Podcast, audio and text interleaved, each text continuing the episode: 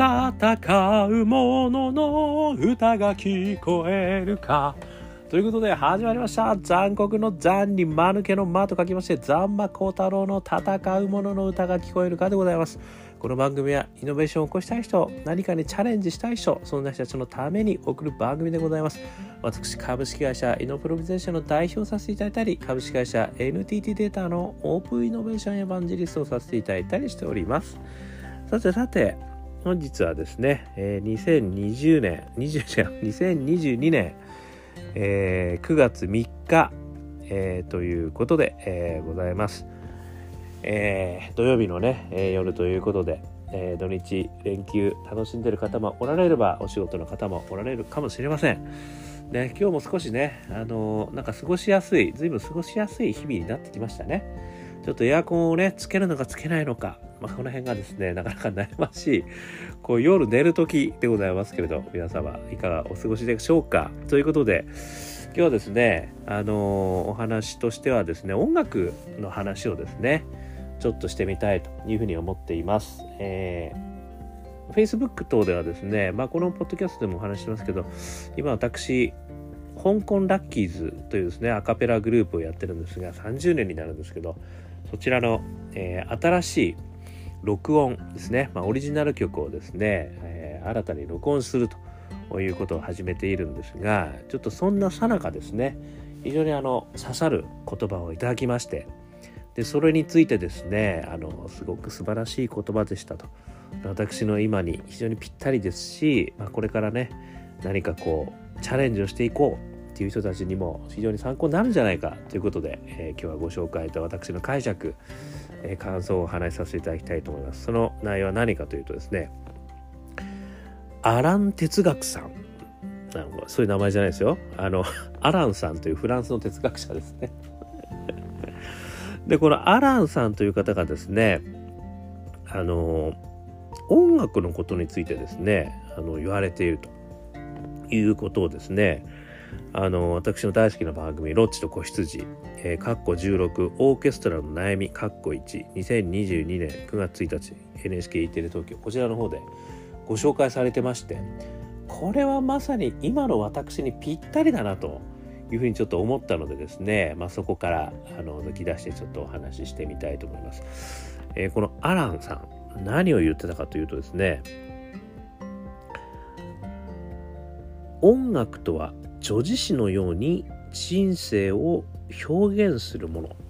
であるっていうことをねあの言われているんですよね。でこの女子詩ねこれはあのあんまり聞いたことないかもしれませんけど女子詩っていうのはですね民族の歴史や英雄の人生などを韻を踏んで語り口で伝える壮大な物語ということですね。ですので喜びもあれば怒りもあれば嘆き悲しみ苦しみねそういったことがあのこの女子詩という中にですねこう詰められてるということなんですね。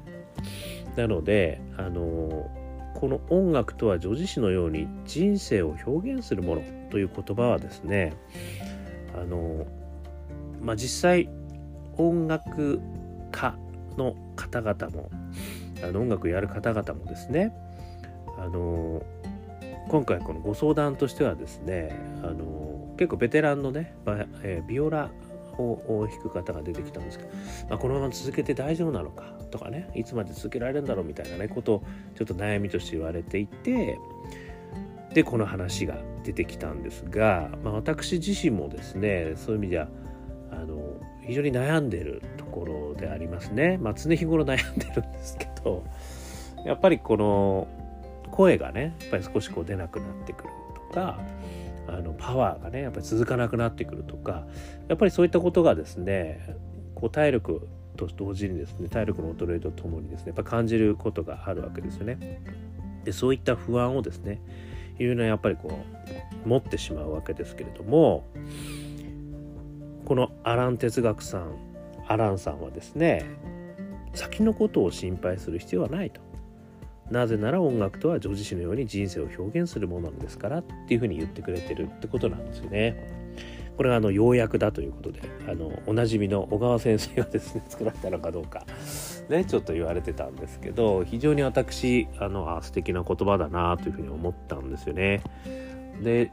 つい先日23日前にですねあの芸術監督の元ねバレリーナの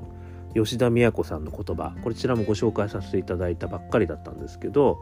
吉田都さんはその年代でしか表現できないものがあるって言っていたんですよね。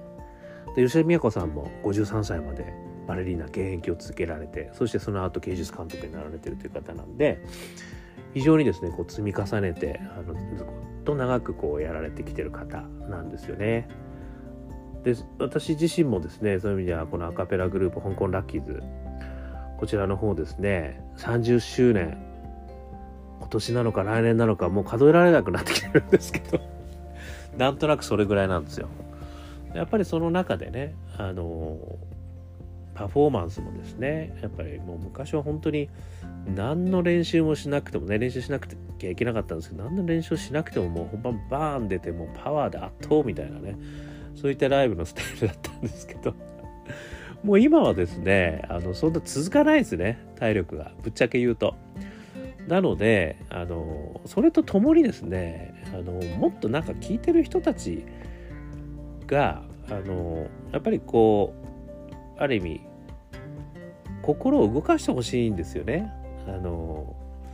まあやっぱりこうどこかにね残ってほしいし持ち帰ってほしいっていうのはありますよね。だパワーでバーンやって楽しかったっていうのもね一つこう持ち帰っていただくポイントではあると思うんですがそれだけじゃなくてやっぱりなんかこう心の中のねささくれだったものがちょっとあの滑らかになりましたとかねなんかそういったものがね残せたら素敵だなっていうふうにねまあ思ってるわけなんですがそういった中でですねやっぱりそのパワーだけであの推しっていうことがね、まあ、パワーがなくなったからこそですねやっぱり最近すごく考えるようになったなっていう思いはあるんですよね。で結構その、まあ、静かめの曲をですねあのやっぱり歌ってみたりですねでそこにこうすごいあのどっちかっていうと苦手なんですけど あのそれをねこう苦労してこうやってこういうふうにやったらいいのかなとかね今もすごい苦労してやってるわけですけれどもねあのなんで俺こんなにできないんだろうと思う毎日でございます。ではっきり言えば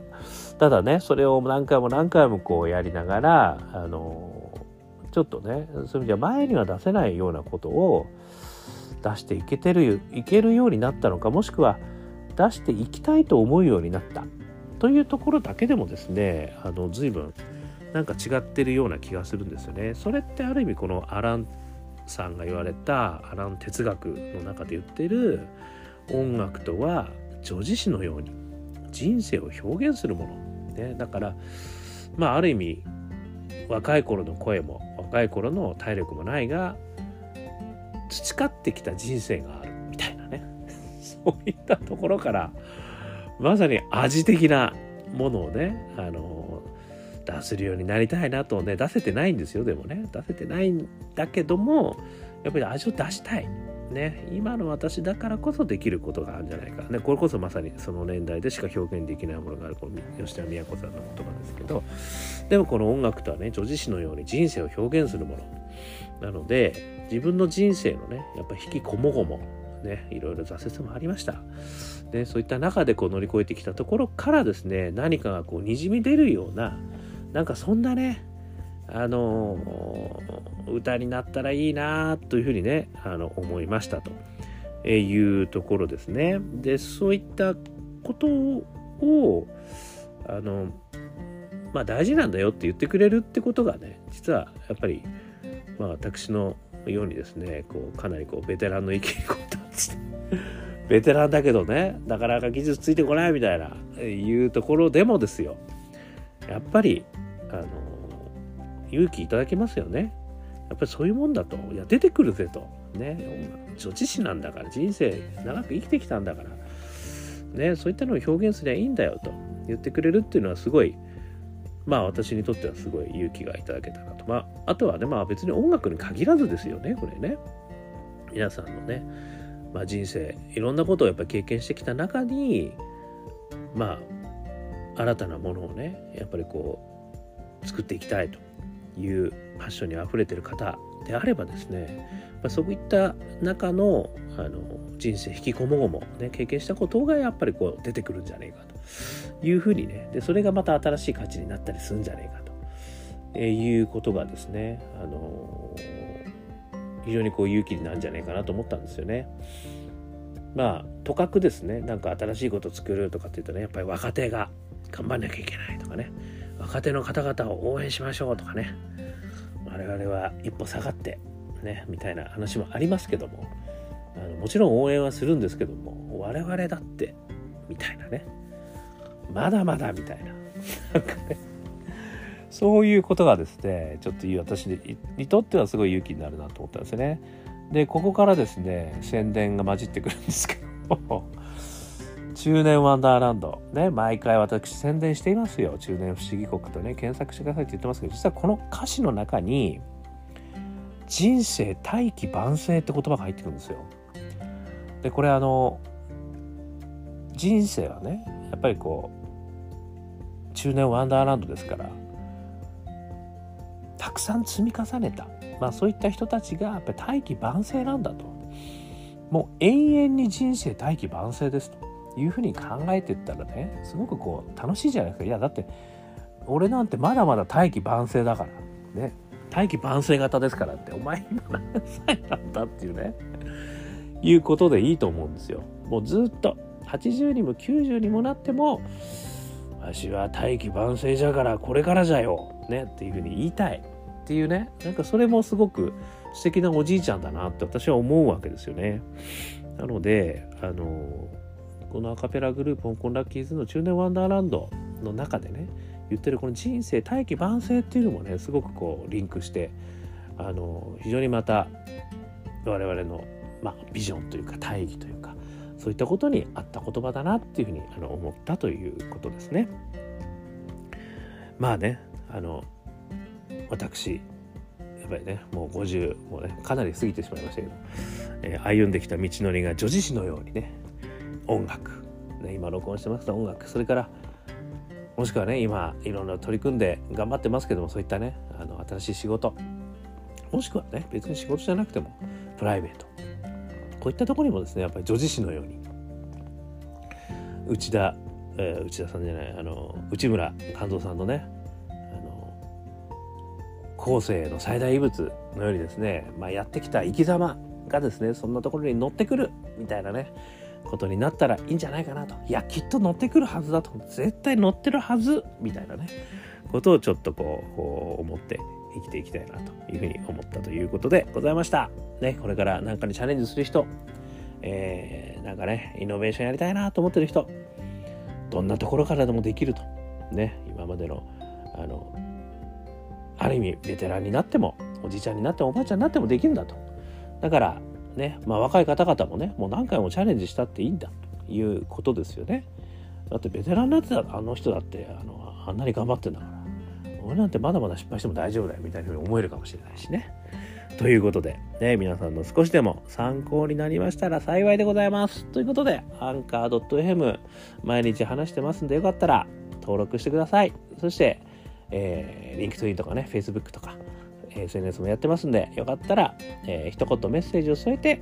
ご申請いただいたら嬉しいです。さらにはですね、先ほどご紹介しましたアカペラグループ香港ラッキーズの中年ワンダーランド、私が歌っておりますので、よかったら検索してみてください。中年不思議国。ね。さっきの人生大器晩成っていうのをね、あの、叫んでます。